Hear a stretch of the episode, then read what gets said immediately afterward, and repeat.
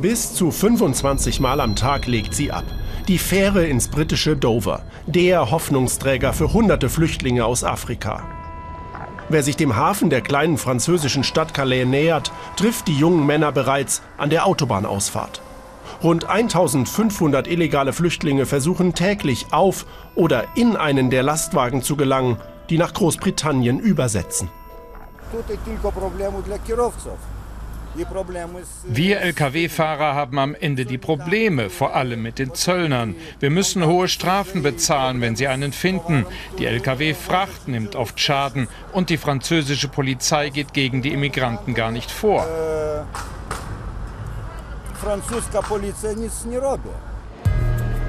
Je näher der Hafen kommt, desto mehr Flüchtlinge tauchen auf.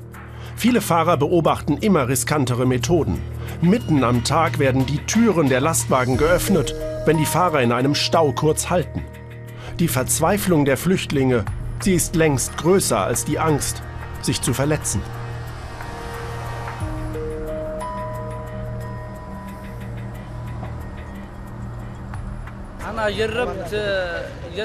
Ich habe es mehrmals versucht, aber ohne Erfolg. Vielleicht wollte es Gott so. Beim letzten Mal hat mich ein Polizeihund entdeckt.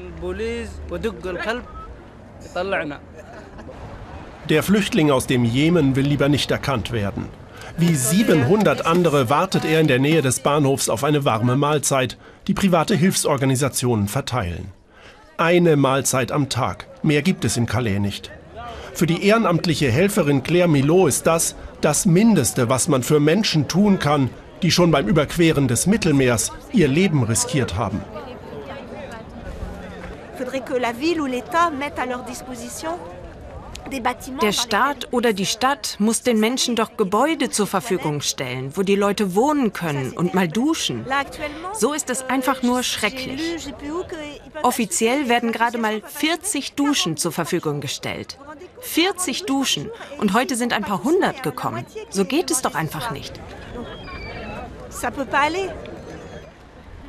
In dem kleinen Badeort herrscht Ausnahmezustand. Seit die Regierung in Paris vor über zehn Jahren das einzige Hilfslager des Roten Kreuzes hat schließen lassen, konzentrieren sich die örtlichen Behörden darauf, das Stadtbild sauber zu halten.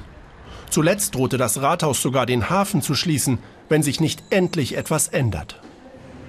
Calais ist doch keine Migrantenstadt, kein Kriegsgebiet. Seit 15 Jahren haben wir ganz allein mit diesem Problem zu kämpfen. Ganz Europa kritisiert uns und vergleicht uns auch noch mit Lampedusa.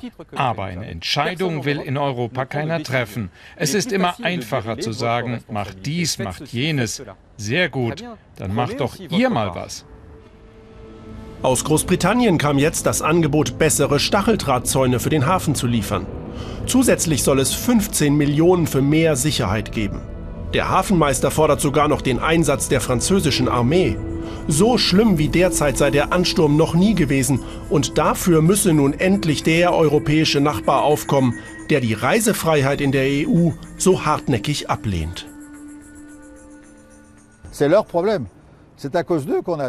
Das ist doch Ihr Problem. Sie sind doch schuld, dass wir alle diese Probleme haben. Großbritannien will doch, dass wir hier so genau kontrollieren. 200 Personen arbeiten rund um die Uhr für die Sicherheit und das kostet uns 15 Millionen Euro pro Jahr. Die eigenen Kontrollen in Calais zahlt Großbritannien schon jetzt.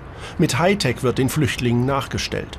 CO2-Melder analysieren die Luft im Laderaum und Spezialmikrofone horchen nach dem Herzschlag von blinden Passagieren. Zwar kommen jetzt weniger Flüchtlinge über die Grenze, aber dafür wächst die Frustration bei denen, die es wieder nicht geschafft haben. Auch in diesem halboffiziellen Lager in einem Industriegebiet mitten in Calais. Dessen Auflösung ist bereits beschlossene Sache, denn die Stadt fürchtet, dass feste Unterkünfte noch mehr Flüchtlinge anziehen. Jetzt teilen sich hier 300 Menschen einige Toiletten und Duschen. Viele Bewohner haben die Krätze. Der Geruch von Fäkalien liegt schwer in der Luft. Sehen Sie, wie die Leute da drüben kochen? Das Gemüse haben sie aus dem Müll gefischt. So leben wir hier, von Tag zu Tag. Abdul ist 28 und aus dem Sudan geflohen. Er will Asyl. Wo ist ihm eigentlich egal?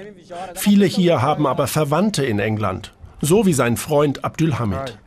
50 Mal ist der schon an der Überfahrt gescheitert. Die Polizei musste ihn immer wieder laufen lassen. Asyl hat er in Frankreich nicht beantragt, aus Angst abgeschoben zu werden. So hat er sich das nicht vorgestellt. Er hat gedacht, Europa oder Frankreich ist das Paradies. Hier kann er in Sicherheit leben. Jeden Tag sitzt er hier ein paar Stunden und grübelt darüber, war es ein Fehler, überhaupt zu gehen?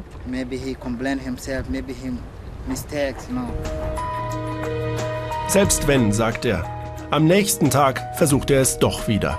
Mit einem der stählernen Hoffnungsträger über den Ärmelkanal nach Großbritannien zu gelangen.